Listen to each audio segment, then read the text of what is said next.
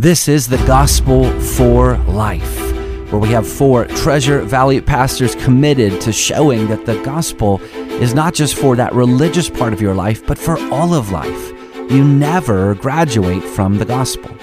Around the table today is Russell Herman, pastor at Cloverdale United Reformed Church, Jonathan Van Hugen from Dayspring United Reformed Church, Vinnie Hankey from Valley Life Community Church, and Ryan Hemphill from Treasure Valley Reformed Presbyterian Church.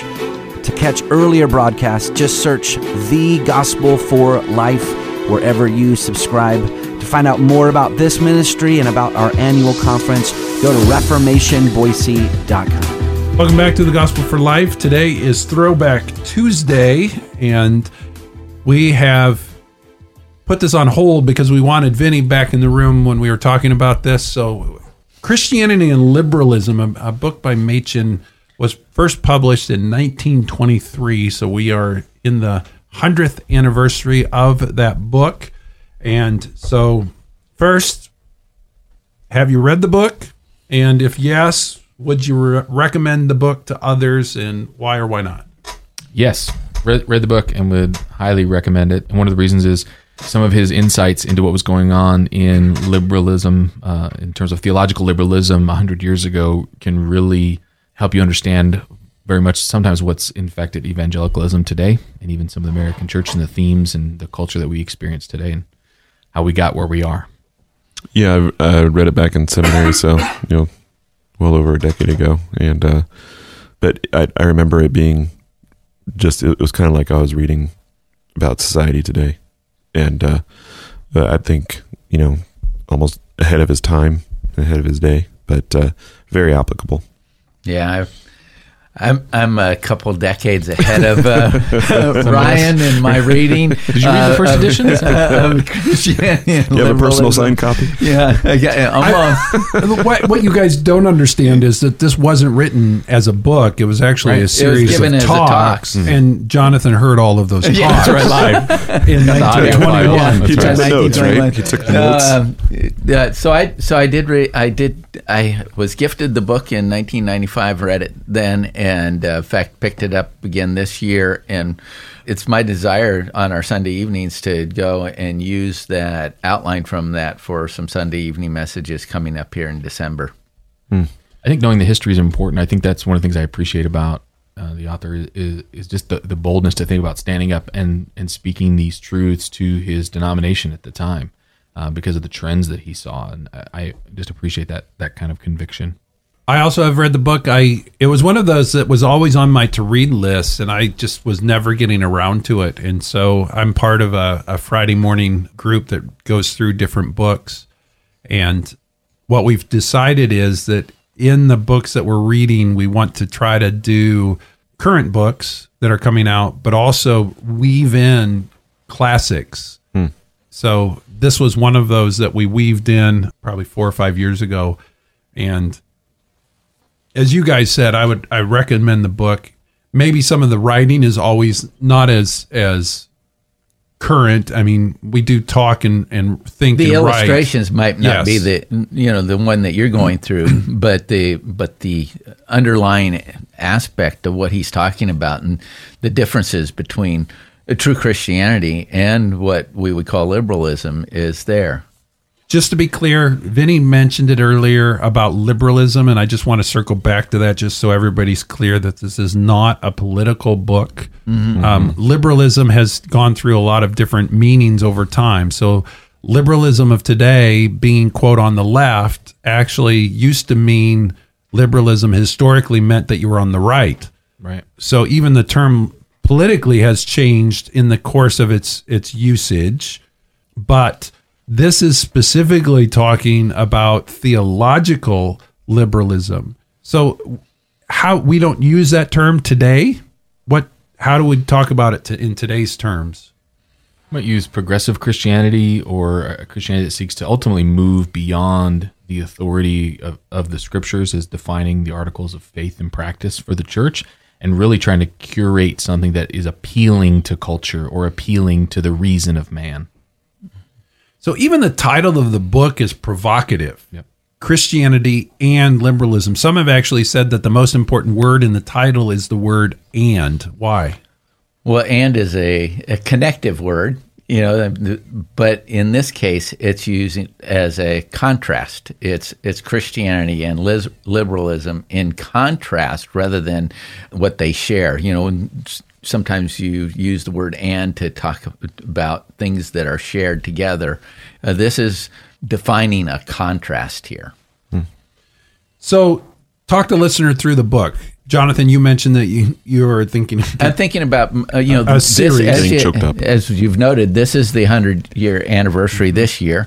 If I wait till next year, we're and we're doing a hundred year anniversary on something else. But I was just thinking uh, our Sunday evening uh, services of taking the great themes because he's he's going through doctrine as as well, contrasting that with what we get today. And I think that there is a a sense in which Christianity's moral therapeutic deism is really the essence of liberalism today. It is that, you know, so the difference, what Machen would say, the fundamental difference between liberalism and Christianity, liberalism is always in the imperative mood. You know, if you understand the imperative mood, is do, do, do, do, do this, do this, do this. While Christianity begins with a triumphant indicative mood liberalism appeals to man's will, which and Christianity announces a gracious act of God. And so we're not taking away the practical concerns about uh, uh, of what Christianity says to do, but before you can have practice, you have to have doctrine. Uh, you have to have this is what God's word says. This is a, a historical fact. This is a you know Christ died. Christ died for you, and therefore live this way. So you can't get to therefore live this way, which is really liberalism's imperatives, without the history and the and personal acceptance of that history. in in you know some of those doctrines that he he walks through one being you know the doctrine of man is liberalism would look at it kind of the universal goodness of man and also the universal fatherhood of God whereas Christianity makes a distinction that Jesus came to save sinners and to bring us into God's household his family. Another one would be the doctrine of scripture. You know really scripture isn't the foundation it's our spiritual experience liberalism would say. But christianity we hold to and we have that foundation of sola scriptura that it alone is the authority for, of and rule of faith and life What other doctrines does Machen walk the reader through and the contrast? Because really the whole book is about contrast. What is true Christianity and what is marketing itself as true Christianity, but is not um, what he called liberalism, what we would call progressive? Yeah, I think one of the most discouraging things is we could read all of these doctrines in terms of the, from the liberal perspective, and I think you would say, yeah, these are commonly held among the culture about the church or about mm-hmm. Christianity. So if we think about the doctrine of Christ, liberalism says that Christ is simply a great teacher and a moral example for others to follow, and I think that that is the the way that, that Christ is reduced in the world, and in, mm-hmm. unfortunately in, in some churches, mm. um, true biblically based faithful Christianity says no, Jesus is a supernatural, sinless, divine Savior, the the sinless Son of the one true God. What about the doctrine of salvation? There is a contrast between what is marketed in broad Christianity and what is true Christianity. liberalism would kind of look at it as just mankind's upward journey uh, just almost like a spiritual enlightenment and betterment A self help. a self-help type thing all paths lead to god almost uh, whereas christianity it's only through the uh, work of christ in his sacrifice in removing our guilt and then also satisfying the wrath of god as the only way to salvation Yeah, it, it's a it's avoiding the historicity of of of Christ and the cross. You know the you know and also Christ, His cross, His resurrection. You know the Bible says that if uh, Christ is not raised, we would be of all men most miserable. And in a sense, you know, liberalism, this that effect is, which says it's only an example. By only giving us an example, Christ can't be our example. In fact, I can't be Christ.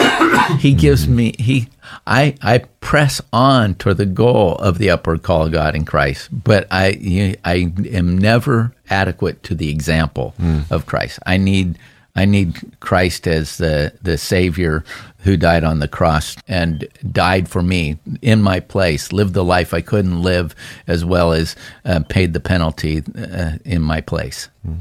In the doc- doctrine of the church, liberalism would say that the church is a gathering of a generally spiritual people who come together to effect social change or transformation.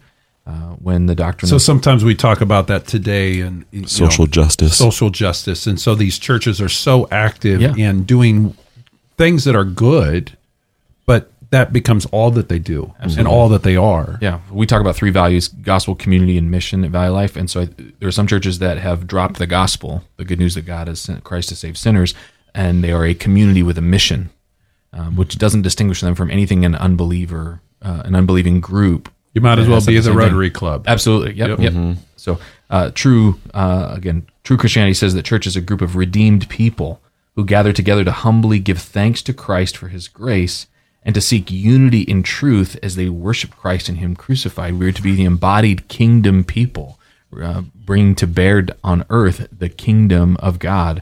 Uh, and that is what becomes attractive to sinners, is the different way of life. So, what are what are your biggest takeaways from Machen and Christianity and liberalism? Why why if you had to just give one or two things of this is why you should read this book, what would it be? true unity has to be grounded in more than just a shared mission or shared experience. It's got to be rooted and grounded in the doctrines of the scripture. It's got to be rooted and grounded in truth. Our shared experience isn't enough. Our shared mission isn't enough. It's got to be the truth of the gospel that, that bears true unity. And that's ultimately what, what we have to be united in. I think in you know today's day and age, there's a, and even his age, an, an idea of making Christianity relevant, and um, you know we need to realize, and I think this book helps us that what really makes the church relevant is to be countercultural, not to follow the culture, but to follow the Word of God, and to and to rest surely on the Word of God, and not try to change according to the culture's whims, but just have that constancy of the Word of God and being faithful to it. We said in theology, words matter, and so definitions matter. Um, it's okay to draw hard lines around the things that God draws hard lines around. It's become very popular to be theologically squishy, I like to say, or to be ambiguous. Ambiguous is kind of cool, and I'm just I'm just asking questions. Right. That drives me nuts. Right, that drives me nuts. Uh, definitions, words matter. Truth matters. It's the foundation, the bedrock of what we stand upon in faith. And and oftentimes in that that that whole idea that precision actually is a good thing. Hmm. And this is why, at least in part, we're confessional. We want it very clear about what we believe and what is true, what is biblical. And there are people that we will engage with in broader culture, in broader Christianity, that we, Christianity air quotes, that we're not actually on the same team. Mm-hmm. And some people want to use a label that isn't theirs to use. Hmm. Christianity is defined. These doctrines are defined in the Word of God. And I think Machen helps us realize that we have to know those doctrines and be clear about those doctrines and then apply them appropriately as we engage with, with the broader culture. Mm-hmm. Well, you've been listening to the Gospel for Life, and we'll see you tomorrow.